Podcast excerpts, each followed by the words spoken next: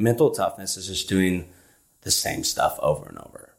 Mm-hmm. Like every day, whether you want to do it or don't want to do it, like you just have to do it. There's no negotiating. And not quitting. Correct. And so it's like if we're not practicing that skill, what do you think is going to happen to the game? Well, you fall to the level of your training. Exactly. So it's like up to us to put them in positions of like, hey, this is going to suck for five minutes, but I just need to give it your all for five. That's all I need five minutes, and we're going to win the game or win this competition.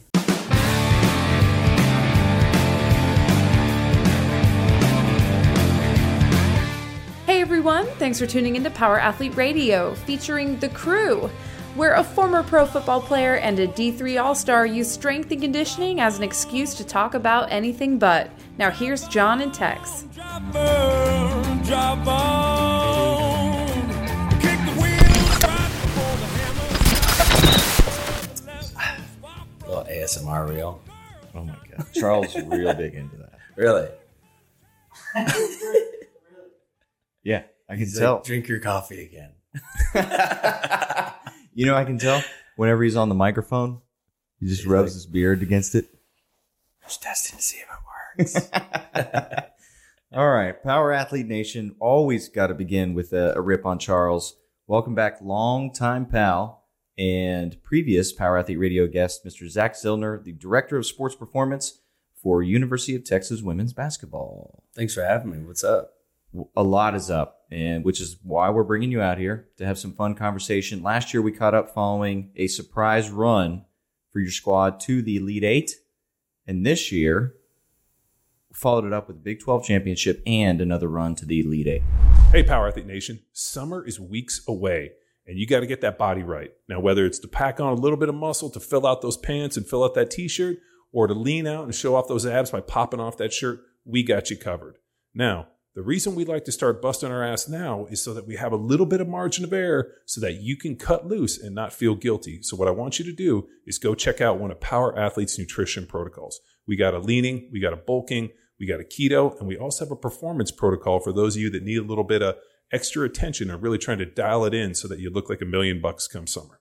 To learn more, head to powerathletehq.com forward slash nutrition to find out which protocol is right for you.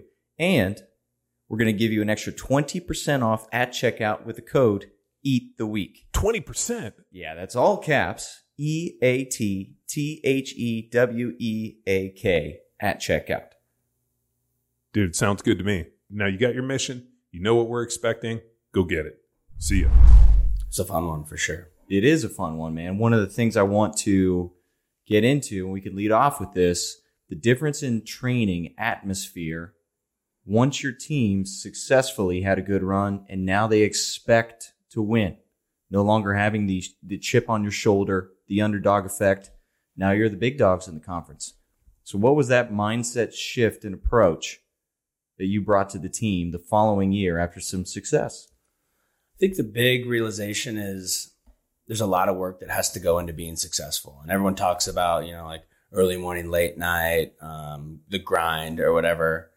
Um, but they really did put in the work. Like we practice four hours a day. Um, it's not easy. It's high intensity all the time and it's monotonous and it's boring, but that's the stuff that works. And I think the first year when you do that, it's hard. It's uncomfortable. You like, you don't want to do it. It's not fun.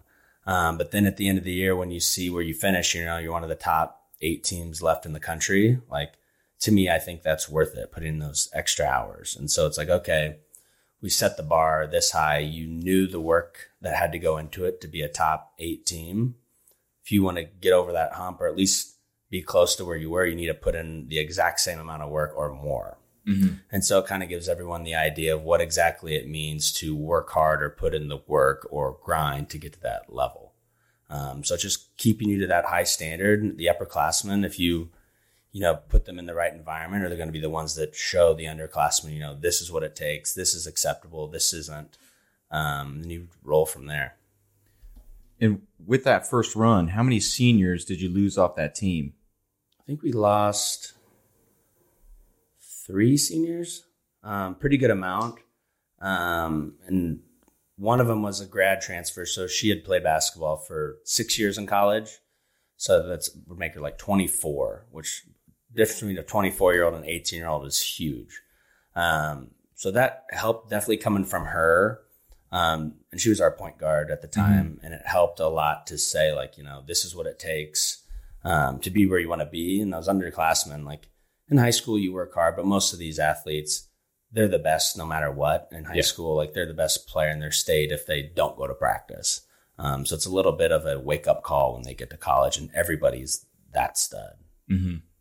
So with that, I mean, then how many rising seniors that did you finish th- with this year that then took on the ownership of the team and the culture? So we had three seniors. One was um, a transfer. She's been there for a year, and then the other two were there their whole from their freshman to their senior year, which was cool to see how much they've grown up from being scared freshmen to you know junkyard dogs as seniors, kind of leading it as this is our team, this is what we do, like this is our standard of operation. You're either Mhm. with it or get out. Um, there are plenty of times during the summer and early in the season where these seniors would set the precedent of this is how it's done. If you're not about it, get out. Yeah. Um, so it was very black and white of how things should be done. And I mean, if you want to be a winner, it's pretty black and white. Like you know what to do. Um, there's little gray area. With and you you've also experienced and the team experienced a change in head coaches. So with that, different philosophies, essentially different cultures. So my question: Can culture be trained? I think so. I think it's, you know, culture is just a group of people doing the same thing. Um, so whether you have a good culture or a bad culture, it all depends like what direction everyone's going in. And, you know, you can all be in the boat, but if some people are rowing backward and some people are rowing forward, you're just going to go in a circle. Yeah, but they're all working hard. It's true. We're working hard. we're sweating everything. So it's everyone's needs to be on that same page of, okay, what's our goal this year, and are our actions, you know, getting us to that goal, or, you know, are they, you know, making us backpedal and not get to where we want to go? Um, so I do think it's something that can be trained. Um, you just have to be consistent with it every day. You can't give an inch at all. So, where, I mean, where does it begin? Establishing that goal? Is it for an individual goal or is it a team goal? I think it's a team goal, but you need to have everyone on the same page of do you really want to win? I think a lot of people talk about do they really want to win? And it's like, okay, are your actions meeting your goals? So it can be on an individual basis. So you want to be something easy, a better shooter, but you're never in before practice shooting. You're never in after practice shooting. So you need to either change your goal of being a better shooter or you need to change your actions Yeah. you know so it, may, it might be you know what I, i'm not going to put in the time i'm not willing to do that so i don't want to be a better shooter maybe i want to be a better person at a teammate sitting on the bench and cheering if you're not going to put in that effort Yeah, glue guy. the glue guy exactly or you can be like you know what i said this was my goal um, i need to get in there before practice after practice everything i can do to be that goal of a better shooter And as as the strength coach, for those that don't know, how much time compared to sport coach do you get to spend with the athletes? So through the whole year, I probably spend the most time with the athletes. Um, in the summer, it's about four hours, four to eight hours a week, um, and then I'm obviously at every practice and every game. Mm-hmm. Um, so the summer, it's probably my biggest time um, where I kind of dictate, you know, the big amount of training load, what we're doing in practice, how long everything is, and then in season, it's more of a backseat, more of recovery, um, and then kind of getting us primed up for when conference and postseason happens. Yeah. That I mean that that time becomes so valuable. So do you invest I mean talk to us about your experience investing in the athlete. A lot of strength coaches are wrapped up in X's and O's, spreadsheets, sets and reps. But then this is where you differ a little bit in your approach to developing and unlocking athletic potential of your teams. Like, what's that like? Committing to your athletes. I think the big thing, like your prereq to be a good coach, should be the X's and O's. Like you should know exercise science inside and out. You should know programming. I mean, you should know how to teach an exercise. So that's being non-negotiable. That's just you know price to get in. Um, but I think the biggest thing, whether you see like great coaches and good coaches, are your ability to connect with the athlete. So why is these sets of skills, these protocols you have important for their long-term development? And if they don't realize that it is, they're not going to do it to their full potential. But if you can sell them on, hey, these are the results you're going to get if you do it this way. Here's why you're going to do it. Here's how I'm going to help you do it. They're going to buy in. It's a results driven business. So the better they feel the more they're going to come in and train with me. And I know we're doing a great job because on our off days or things that aren't required for them to come in, I'm constantly having athletes come in that want to do more, want to do extra. Um, and once they see that results right away, like you got them hooked for life. And we can tell because when they graduate, they come back and train. They could go anywhere else, but they come back to Austin. They come back and train with us for a reason. Yeah. And I mean, relationships come before rules. And They're, they're a person first. Yeah. Relationship, results, then rules. Yeah. Yeah. I think, so. I think what's it? Rules without relationships leads to like anarchy or uh, what's it's it? probably something that starts with an R. Yeah, rules, relationships, whatever. Um, but if you don't have that relationship piece, um, the athletes will do what you want, but they might not do it to the capability that's going to get them to where they need to go. No. And the intent Intent drives everything. will not be there. Yeah. Yeah. Well, I mean, with that, I've heard you speak before on the the platinum rule of coaching. Mhm. Many people call this the golden rule, but you put your own little spin on that. So the, the golden rule is treat others how you would like to be treated. Mhm. Um, which in theory sounds great, but everyone's different. So people probably don't want to be treated the exact way I want to be treated all the time. Um, the platinum rule is treat people how they want to be treated. So I think that comes, you have to actually invest time in the people that you're working with to figure out what motivates them, what drives them, um, how they like to be talked to. Um, it's not going to be perfect all the time, but I think if you foster that relationship, you can figure out, you know, what makes people tick, what makes people actually get motivated to work. Um, but that takes time on your end, actually getting to know the athlete. Mm-hmm.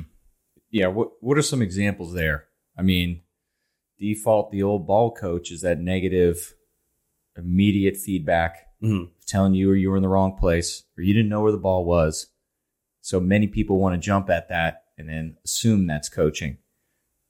Yeah, I think when I first started coaching, I was a lot like that. Like jump on them for every single thing that was wrong, or and that's easy. Anyone can pick out and be like, "That's wrong. You didn't give effort." Blah blah blah blah. But it's like, well, let's try to sit and figure out why you didn't give effort today. Like, Mhm. what else is going on? Because I don't believe that you came in today with the idea of like, you know what, whatever Coach Zach wants today, I'm going to give you know half-ass effort. Um, so I kind of want to figure out like, hey, what was the deal today? Like, I know you're better than that. Like, why didn't you not bring your best today? And it could be whatever number of excuses, but it shows like I have empathy. I'm trying to understand like school's hard. You're away from home. You didn't prepare for the demands today, and then tell them like, hey, that's not acceptable, and this is how I'm going to help you help yourself and fix it. So if you know morning workouts are tough for you because you can't get up early enough to eat and you just don't like the morning, well, that's not an excuse. So we're gonna hey, let's have your breakfast right by your bedside. So right when you get up, you can drink a glass of water, eat your granola bar, and head into work. Mhm. Um, let's set your alarm clock 10 minutes earlier so you're not rolling out of bed looking for your shoes. Um, so we're prepared to go. So just listening to them, hearing them out, and then helping them with an actionable plan. Yeah. Yeah. Man, I've had some, I guess, outsiders comment on teams that I've coached in the past and say, oh, they're not in shape. Mhm. Oh, they're not fast. When I've witnessed their capabilities in, I mean, even passing conditioning tests, like that shit ain't easy. And the commenter can't pass the conditioning test. I know that for sure. But then they just observe the athlete within a snapshot in a window where they make a mistake and turn the ball over and then made a decision not to bust their tail. So let's comment and provide that as a, a learning moment for the athlete versus putting a label on them as Lazy or Lazy. not coachable, exactly. whatever. So it's, I mean, it, I mean, they are people. It's living, breathing moments and opportunities. Why not Learn treat them as such? and they're young. Like chances are in high school, these we talked about before, they're the best athlete in the state. So they Mhm. probably didn't get coached as hard because that high school coach or whatever, you need that stud on your team if you're going to win. Mhm. So they're probably using their time to correct, you know, the lower tier players who just aren't as good and you're not getting coached as much. And so when you come to college, like everyone is better than you or at least on the same level. And so the first time they're getting coached hard is probably by the head coach or usually by me because it's in June and Right. I'm the first person they see. And so they're like, well, this guy's correcting me. Like, what's his problem? Like, I'm an all state player. I'm a McDonald's All American. And this short guy is yelling at me for, you know, Short not King squatting Summer. Exactly.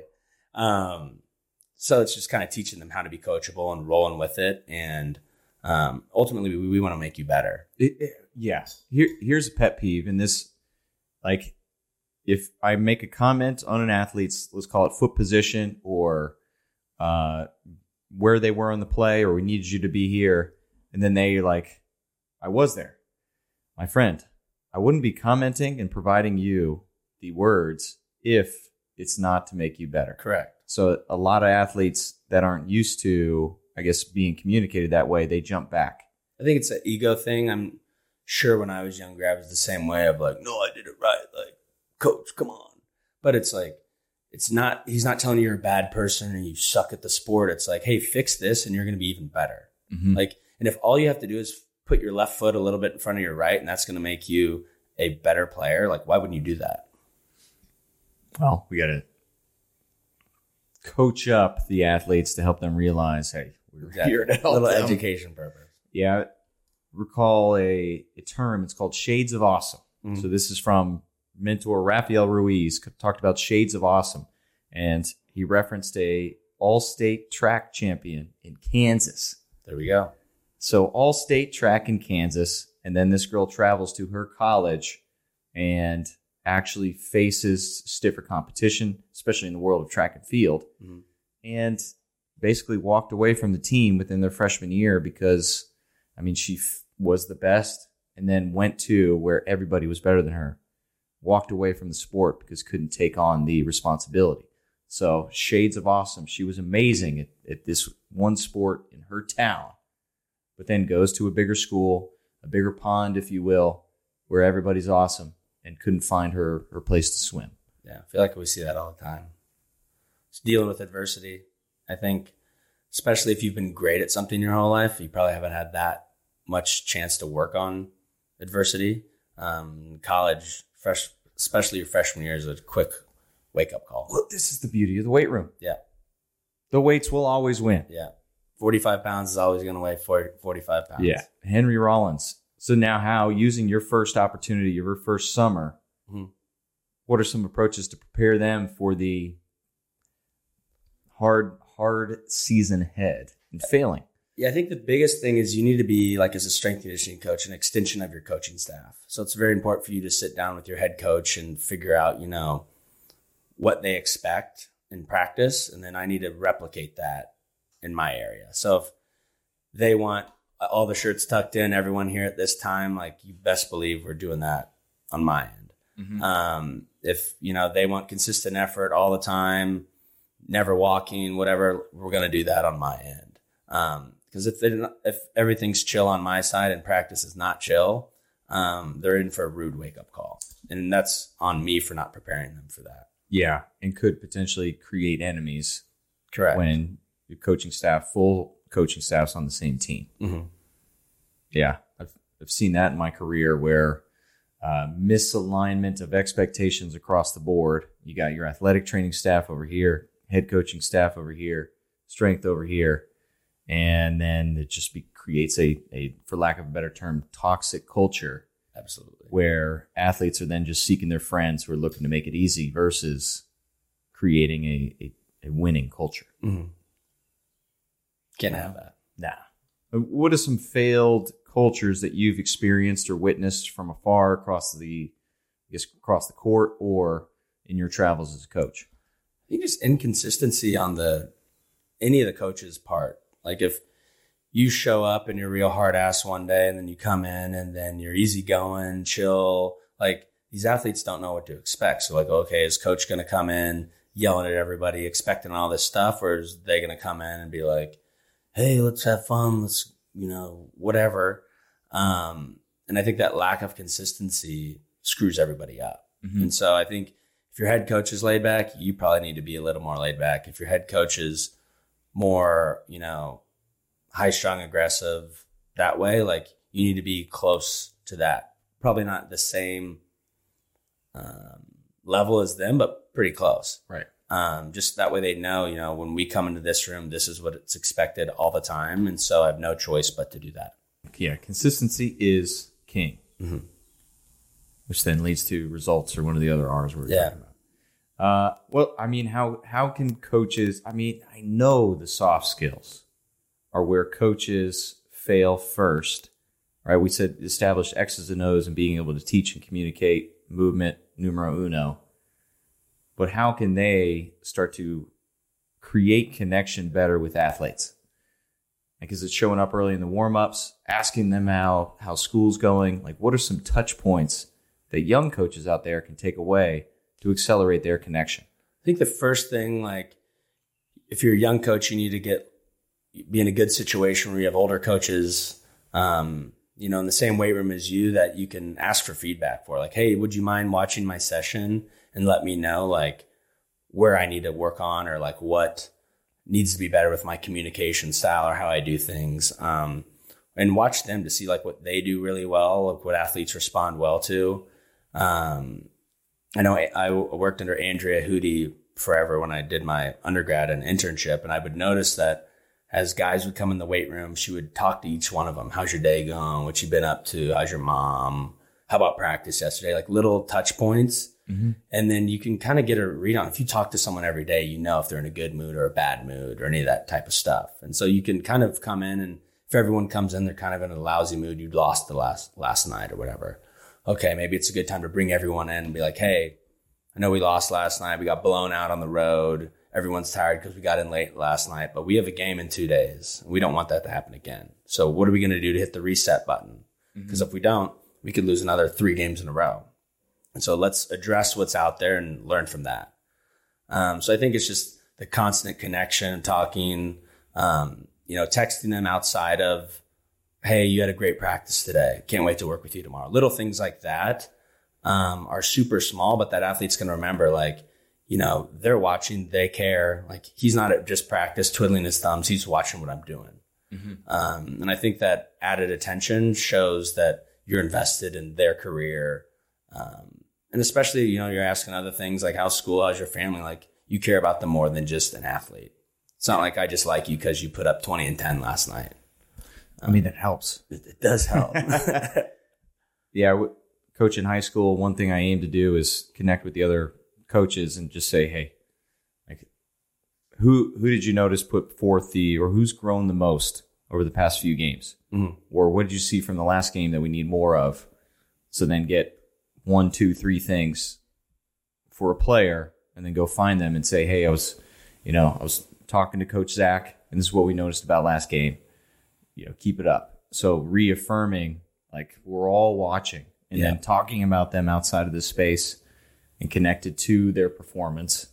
Uh, yeah, some fun. Yeah, I mean, being the strength sport coach, I love it because then have a lot of control at practice versus uh, we we were speaking off off camera about the the challenges as a strength coach saying I have this beautiful program, ah, it's squat day, awesome, can't wait, and then you get a call down to the weight room from the head coach. Oh, they were being assholes today.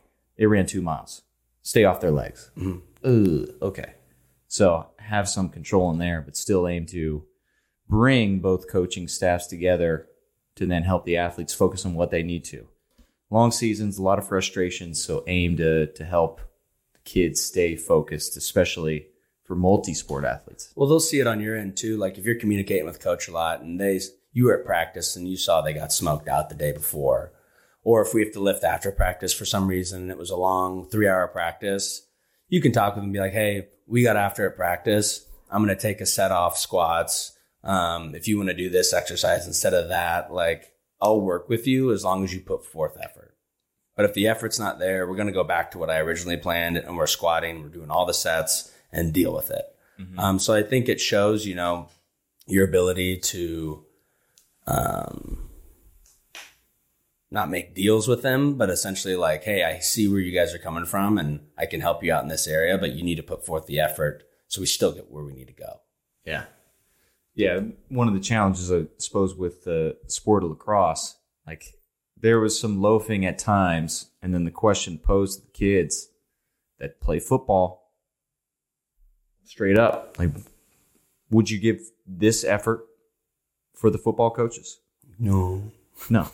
so then why, why are you giving that to us? Yeah. So, you know, framing it as a, a disrespect and we know you're capable of more. I think it's a disrespect. They don't look at it as a, it's disrespectful to them and their teammates. Like mm-hmm. for you not to like give your best, you're wasting days. Like you only get so many practice days. We always go down and there's not very many practice days in the season. It seems like a bunch, but like towards the end of the season, it was like you got eight more practices, and if mm-hmm. you miss one of them, like you're only and you give great for the rest, you're only seven out of eight. Or you miss two, it's like um six out of 8 mm-hmm.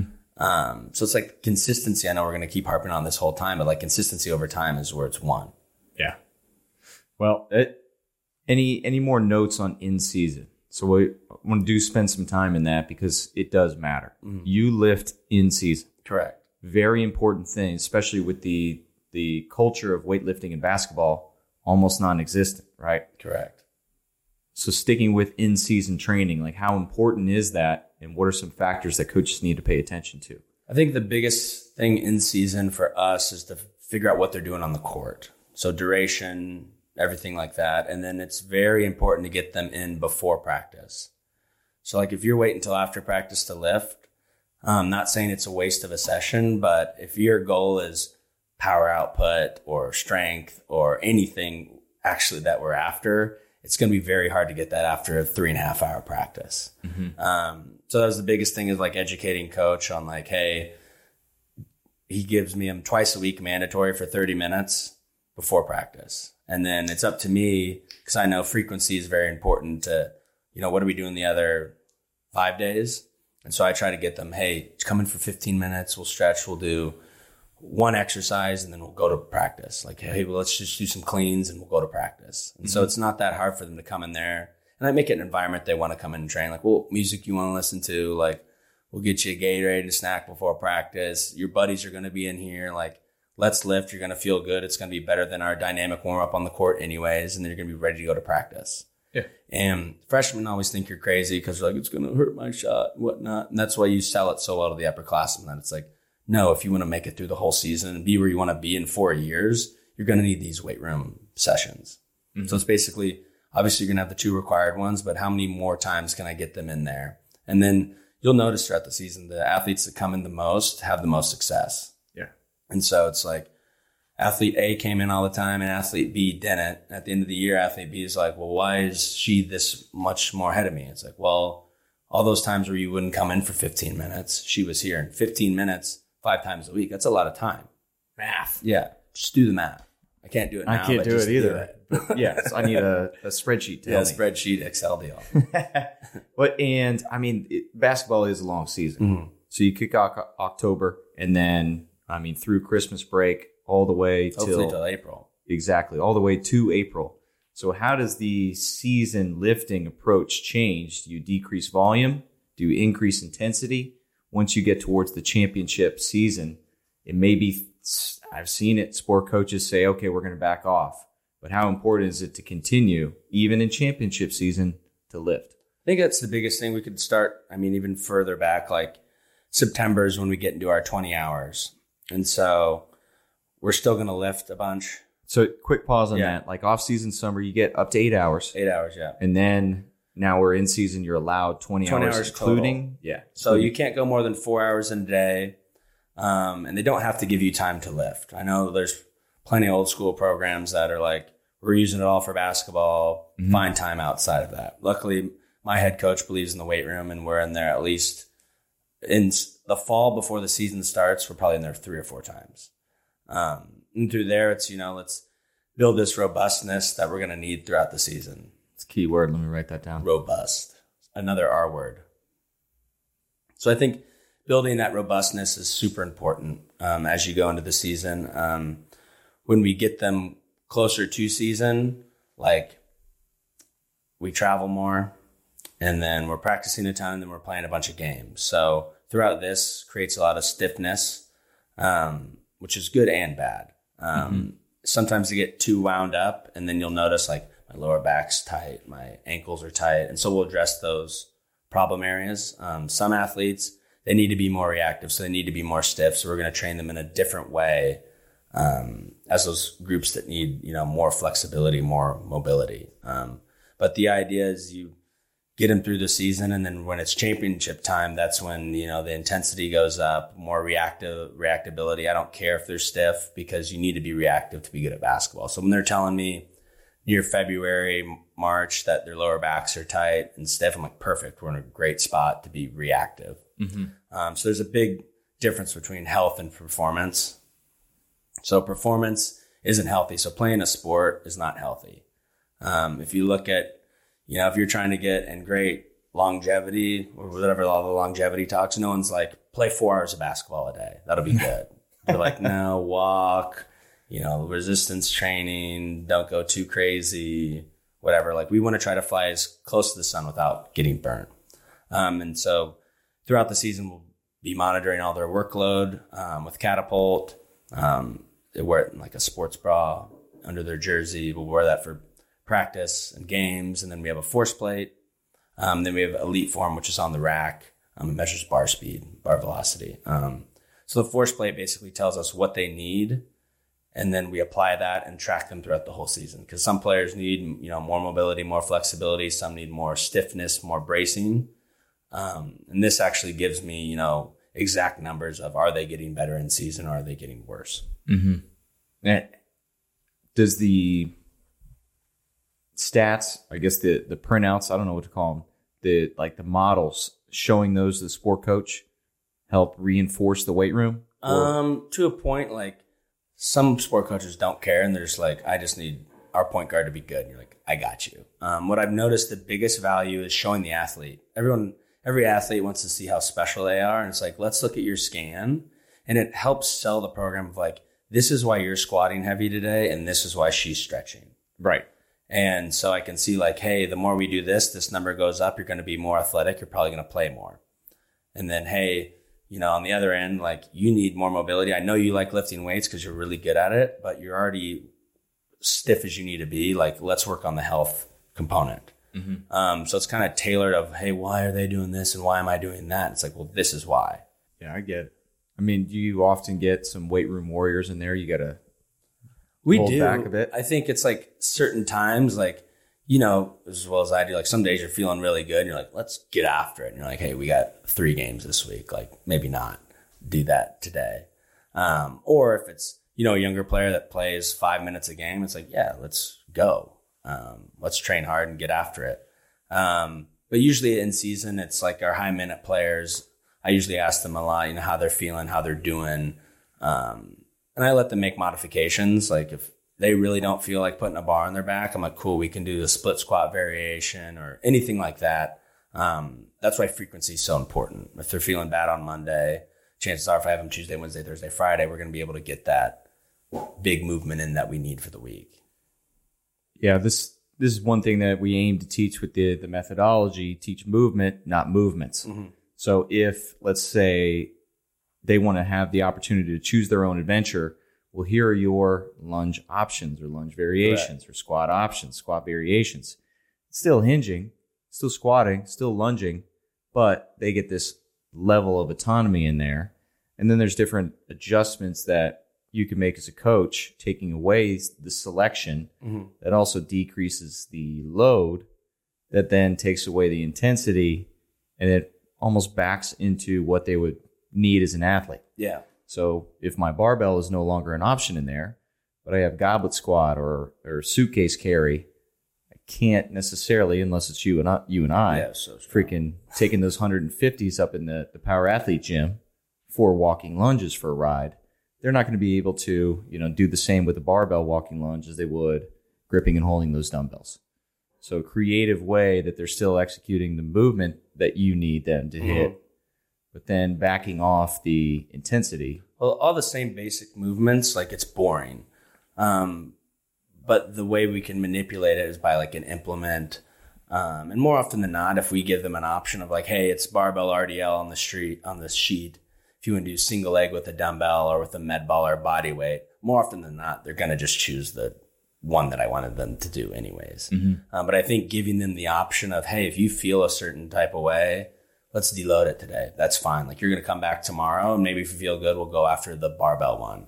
Um, so I'm not too concerned about, oh God, they didn't hit 80% of their max for RDL. like we're screwed for the game Friday. Like that's never going to be the case. Yeah, two notes on that. With working with, I guess, private sector, we can't use the term deload. It Mm. scares people away. Yeah, So we call them reloads. I like it. We're going to reload this week and cut back on the number of reps and the weight you're doing. Yeah, like okay, that. sounds good. You're going to deload? I'm out. Yeah. Phrasing, uh, to quote Archer. The, the, the other thing you said there, percentages. And then one thing I want to hit on, say the freshman that didn't get the minutes that your, your hard charging stars did. Well, this is another approach we use in Field Strong and use a rep max model. And essentially where the, the phrase the move the dirt came from. Mm-hmm. So say you and I are on a team, doesn't matter the sport, but then you're rock star playing majority of the minutes out there and I get one or two runs just to give you a spell. But we both can go into the weight room the next day or later in the week and we can hit a 5 RM, 3 rep max. You're hitting as much weight as you can do for 5 following this all-star performance and then I'm over here strongest guy on the bench. I also hit as much weight as I can do for 5. But the intensity is a lot more higher for me because I got more juice in the tank than you, but we're both able to hit as much weight as we can do for five. So move the dirt. Sometimes you get a shovel. Sometimes you get a spoon. Mm-hmm. I'm managing my weight room. Both of my guys are hitting 5 RM. However, it's just directing more towards the, the kid that needs the recovery Absolutely. Versus the kid that's hard charging over here and I need, you know, still to progress him later down the road. I'm not going to give him a percentage based lift. No. No. Rep max. So we get lucky that we have Elite Form, which can measure bar velocity. So if you know I played a bunch, my sixty percent is gonna feel a lot different than your sixty percent. So if I can give them a range, kind of where they should be, I usually don't even give it to them. I just kind of look at their thing and I was like, okay, that's really slow today. You tired? Oh yeah, this all this stuff's like okay, let's take five kilos off. Um, or on the other end, like you didn't play at all, like it's going through the roof. Like, hey, let's add some weight. Like, let's keep getting after it. Um, so we're kind of lucky in that respect where we can, but same principle. Yeah. We well, a lot of our education we aim to for for the minimalist, for the coach in the high school weight room who doesn't have the opportunity, uh, where we can still learn and train our coach's eye with bar speed and, and technology. When we aim to educate lowest common denominator, which then principle based allows them the opportunity to really take advantage of tech if they got it. Correct. Okay. But another thing with uh, Yeah. the playing time situation. So a lot of, I get this question all the time, like, do you do extra conditioning with the players that don't play as much? Um, so I always sit down with coach and be like, is this athlete not playing because they physically can't play? Like it's an engine issue or something on my end, or it's a, is it a skill acquisition thing? And so if it's a skill acquisition thing, why are we running on the treadmill with me? So it should be let's go 20 or 30 minutes with one of the coaches or a GA working on why they're not playing. Mm-hmm. And if it is a skill thing and or if it is an engine thing, then they should be with me extra. But more often than not, they're not as skilled as the athlete in front of them. So instead of, you know, being on a Versa climb or a bike or whatever for some duration of time, why don't they play basketball or work on what they're not as good at? So skill development. Yeah, man, that's good. I like that. The, I mean, communicating what does the kid need, and then providing them the opportunity, Yeah. or reinforcing what the coach, uh, or I guess providing feedback for the coach who may default to they need more conditioning. Yeah, well, the reason that they didn't play 20 minutes, so they need to run for 20 minutes. It's like, well, yes, but why didn't they play in the first place? Is it because they couldn't last 20 minutes, or is it because they don't know the plays, or they can't dribble or pass, or like what were they lacking skill wise? It's not allowing them to play. yeah. Well, they weren't in good enough shape to remember the plays. It's your fault. You're right. You're getting it. Yeah. Uh, we hear a lot of these interesting conversation and feedback from sport coaches. So love to throw some jabs in there. Well, uh, while, while you mention it, re- return to play. And this is something I know you're, you're passionate about and you got the tools to really empower the girls from athletic training room to then full speed practice. The challenge is for, for listeners that don't know, if I'm an athlete that has an injury, then I miss one week, two week, three week, four week, hopefully not anymore. My team is training hard, getting in shape, gelling, so the time that I miss is very valuable. So it's Zach's job to help t- hand off from the athletic trainer to get them up to full speed to hit the ground running when they're finally ready to practice. What challenges do you face and take into consideration? Because you don't want to get the athlete let them down, and mm-hmm. they want to go 100% as soon as the the ATC or the doc says go. Yeah. I think the biggest thing is setting realistic expectations. So once you're cleared to go, we do our athletic trainer, she does a great job of it's like, okay, you can go 30 minutes of practice or you can do an hour and then walk through plays and like slowly progress them into it. And I think um, that is better than an all or nothing type situation. I recognize in high school, like I was injured in high school and it was like, you got your cast off and it's like, yeah, dude, you're good to go. And then that whole month back, you're like, my leg freaking kills. Um, but there's no progression. I assume it's gotten better since then. Don't assume. Um, but I think it's setting realistic expectations with that athlete of here's where we're at, here's where we need to go, and um, we're with them so much trying to get them to where they need to be. Just because your best ability is availability, you can't help us if you're on the bench. All right, this one's for us. Uh, we train together quite often. It's usually connected to curls for the girls, but there's still opportunity for sport, competition, spike ball, pickleball. I mean, old man games at this stage in our, mm-hmm. our career. And you have the opportunity to train your athletes to a, a championship mindset and the importance of competition for leveling up their abilities. Now, for us old dudes, like how important is still being competitive? I think it's huge. I think the times in my life where I felt the best, it's when I have some goal or competition or something where I'm pushing myself towards. It could be a stupid thing where I've, you know, a bet with you how many times I could work out in a month or something that doesn't matter.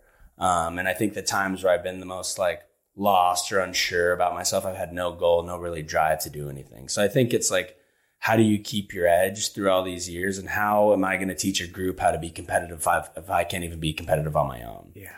And I got lucky again with Andrea Hudy. We're kind of wired the same of like competing for no reason. So she would do this thing where she used to be a runner and she'd have the interns because every intern is like, I like strength conditioning because I like to lift, but they forget the conditioning part. She'd be like, Hey, I'm going on a run in 15 minutes, tie your shoes, let's go. She'd do like a five or 10 mile loop and half the interns would be like, well, I'm not going to go. And I would always be like, yeah, I'm going to go. Let's, let's go. And I'm like, I'm going to beat this old lady. Um, but the whole thing was like, knee surgeries multiple exactly times. but like she didn't care and like she was going to do whatever she could to make you wish you never went on that run or a bike ride or anything you know like that. And it was like for nothing. Like there was no trophy. There was no like you were going to be posted somewhere that you did this good on a run. It was just like to do it compete with someone you're with. And i think a lot of people never do that. And so they wonder why when it's time to actually compete or be mentally tough like they can't turn it on. And i think sometimes it's probably unhealthy. Um, but I think being able to compete, it bleeds into so many other aspects of your life. Um, even like we have like a Peloton and I have a issue with it. I can't get on it and just go for a chill ride. I'll like start out chill and then I'll look on the leaderboard and like, I'm dropping too low. I gotta go. And it's like, for what? Like nobody knows how well I do on that. Like nobody cares. I'm not telling anybody like, I'm not going to get a just trophy on this at the- podcast, there's 10 listeners. yeah, everyone sign in. Um, so it's like I think you got to practice with some goal or something like that in, in hand. Otherwise, you're just kind of aimlessly working out, not training or doing anything.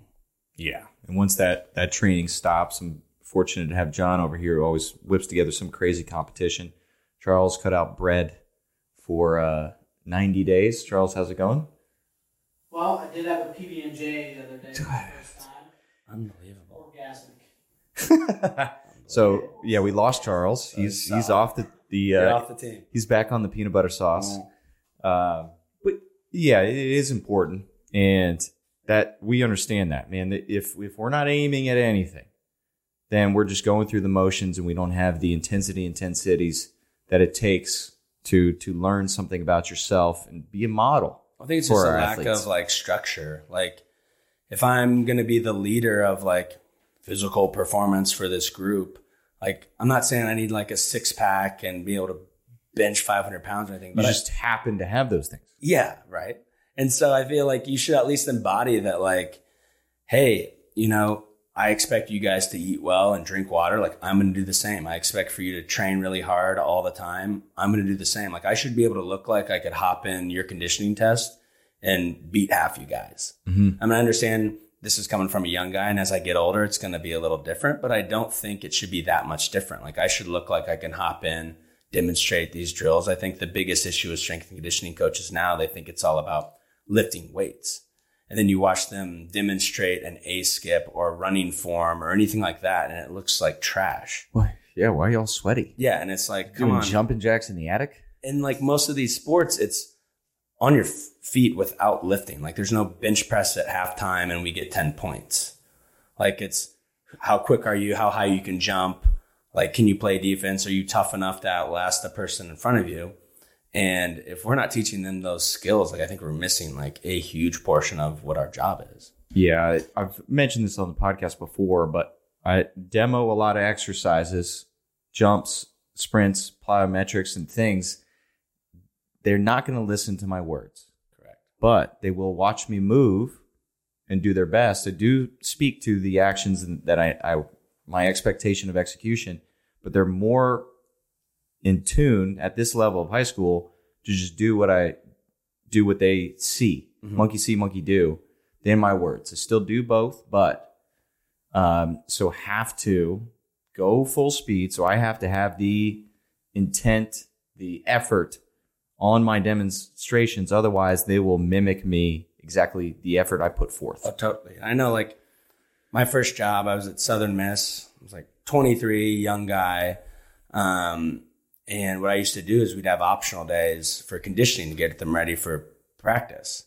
And I would do it with them and I would kill myself. Like, these guys are D1 athletes. I'm some scrub high school player. And I would kill myself essentially every Saturday with these guys doing it. And it won so much respect with them of like, hey, he's doing the same stuff we're doing. Like they expect me to be strong in the weight room. They're not going to be impressed because I squat whatever number. They're like, you're supposed to be able to do that. You're a strength coach. But then they're more impressed with, oh, he can do the same running we're doing. He's finishing, you know, on the top half every time. Like he walks the walk, talks the talk. Um, I'm a really good jumper. Um, so I could dunk at the time. I was a lot smaller. Um, so I could show them like, hey, I can dunk and I'm short. Um, imagine what I can do with you who's six six Right. and a elite athlete. Um, so it's kind of showing them like, hey, this is how it's done. This is how hard you should push yourself. Um, and yeah, you, you set the standard. So, how do you work these quote unquote competitions into the training for your athletes? Like in season, we have okay, we're playing number the the fifth ranked team or the number two ranked team. Like your coach is not shy in the competition that he schedules to help prepare for the long term goal at the end of the season. So, how do you within the season, or excuse me, within the training, prepare them for the competitions? I think the biggest thing is like in the off season, we'll do a number of things. So like the game is very chaotic. And so I'll make weights chaotic. So sometimes we'll be training along and then I'll just stop everybody and be like, we're going to do conditioning right now. And they're like, oh, what? We just started like we're on our second lift. I'm like, no, conditioning right now. Do this, come back. So it's like they don't know what we're doing. I'll explain the directions really quick and then it's go. Um, or we'll do stuff. Usually we'll end with about 10 to 15 minutes of something really hard. It's nothing that's going to fatigue them for the week. Um, but it's something to show like, Hey, it's go time. Like I need you to give effort for two minutes. All I need you to do go as hard as you can. If it's not up to that standard, we're going to redo it. Um, so they kind of know like the only option is to give your best and there's no like shortcut. There's no like, well, what if I do really good on the first rep and on the second rep? It's like, no, this is the standard. You do it or everyone's going to keep redoing it. Yeah. Um, so I think you have to harvest that hard competition all the time. We'll throw things into them, like we'll run lines and someone will touch the line and I, I'll tell them they didn't and we have to redo it again. And it's supposed to simulate a bad call. So some athletes will, that'll ruin their whole day. They'll be like, I swear I touched the line. Like, uh, and they won't run the rest of them hard because they're still sad about the bad call. And it's like, what do you think is going to happen to a game? Like, there's going to be a bad call. You're going to pick up a foul that you didn't deserve, it. you're just going to quit the rest of the game. And some of them do. If you watch the games on TV, like some of them will have a bad turnover. It's not their fault, or a foul. It's not their fault, and then they'll crumble the rest of the game. So it's like, how do you respond to adversity? And it's up to us to put that in for them. Mm-hmm. Yeah, and help train, Train, that 'cause it's appropriate like- response. people like mental toughness is just doing the same stuff over and over. Mm-hmm. Like every day, whether you want to do it or don't want to do it, like you just have to do it. There's no negotiating. And not quitting. Correct. And so it's like if we're not practicing that skill, what do you think is going to happen to the game? Well, you fall to the level of your training. Exactly. So it's like up to us to put them in positions of like, hey, this is going to suck for five minutes, but I just need to give it your all for five. That's all I need five minutes, and we're going to win the game or win this competition. And like, don't settle for working for four and giving up on one. Like, do the whole five minutes. Yeah. Oh man. The a, a lot of thoughts jumping around. One thing is is Al Vermeil's conditioning test. Mm-hmm. Did you ever hear about this? So Al Vermeil, strength and conditioning coach for San Francisco 49ers and then the Chicago Bulls. So he's got rings on both hands. Legend in the game, can't tell him shit. Yeah. His conditioning test for the Bulls was over, so box jump overs. So imagine NBA dudes just jumping over. It was either te- 10 or 12 inches. So just basically little hops onto a 12 inch box, then down on the other side. So box overs. That was it for 90 seconds. Irrelevant counting the reps. Mm-hmm. So the test was how are you going to behave when administering this test? And he did this to his athletes to realize, okay, who can do this simple thing and how are they going to react? Are they going to get bored? Are they going to get attitude about it? Are they going to behave like a child, even though they're a professional athlete? And figuring out all these little things about who he's going to be working with throughout the season. And I mean, his thing was like, apply this test because people that have a problem with it, they're the ones that are going to get you fired. Well, it's the same people like that give up early on your running lines or versa climber, wind bike, whatever you're doing, are the same people that do it on the court. And so Exactly. That's that was his point. it- it's like, why don't I get it out in June or show everybody in June, like, hey, these are your weak links, or these are the guys that need extra practice or encouragement, or maybe you need to help out more as your teammate um, to get tougher in this area. And if not, they're going to be the ones who are with you on the court who don't guard their man, and they the other team scores to win the game. Um, so it's better to address that stuff now, and then shows like, hey, athlete A always folds. Like, what do we need to do more of? The stuff that makes them fold. Um, and so they had the choice to either get over the hump or I don't know, find something else to do.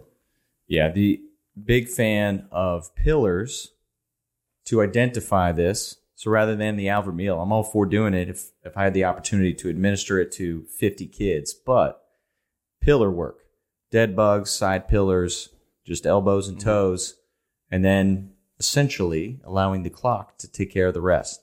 So putting them in a position to hold these and then just really mystic about the time. I love to stole this from Luke, but a, a Chicago 30 seconds. I'm not keeping count. Does that feel like 30? Sure. Okay. But then people start to drop. Mm-hmm. Oh, keep going. You got five more seconds once everybody's up. And then start to see who quits, who goes down. And then call them out by name. So everybody on the team is aware okay, this person made a decision to drop down or they went down early. So if we say three, two, one, and I don't give it down, okay, well, we got 30 more seconds because Zach, So can't do it. Zach can't listen. Yeah. So little things like that and help prepare them for, I mean, the hard work that is ahead of them. Well, especially like that stuff, like holding a plank, who can hold it the longest or whatever. You're always going to have athletes that drop after 30 seconds. And you're like, you're telling me one of your teammates held it for 10 minutes and you can't hold it for 30 seconds? Like, Well, that's a choice. not yeah, to. it's a choice. It's a decision. And so it's like, are you cool with the decision to quit? And I'm not cool with that. And your teammates shouldn't be cool with it. Neither should you. So don't give yourself an option. Don't negotiate with yourself that it's going to be easier because it's not. Like, it's eventually going to come back and hurt all of us. So just do it. Yeah, eventually will. Man, at the end of the season, and then you lose the tough game. it's always the last five minutes, and it comes down to like we had our Sweet 16 game. It was like a possession type game back and forth, and it was like you need to be able to execute when you're tired. Like both teams are pressing for 40 minutes, and it's like okay, everyone's tired. Who's willing for this last five minutes to dial in and do what they're supposed to do and give effort? Mm-hmm. And so and that stuff's trained all year round. It's not just in the summer. Everyone's like, oh, we're win because of what we do in the summer. No, it's what you do in the summer, and then can you keep that through the whole season? So you have to have that standards and never waver from that the whole season. So, what are your goals going into this Short King summer? Me personally, or for the team? For, uh, both? Me personally, just continue to be get jacked and tan. Um, I'm competing in a 125 mile bike race in the end of June. Oh, So I've never uh, ridden my bike farther than 40 miles. Um, so it's going to be interesting. I'm not uh, an endurance guy.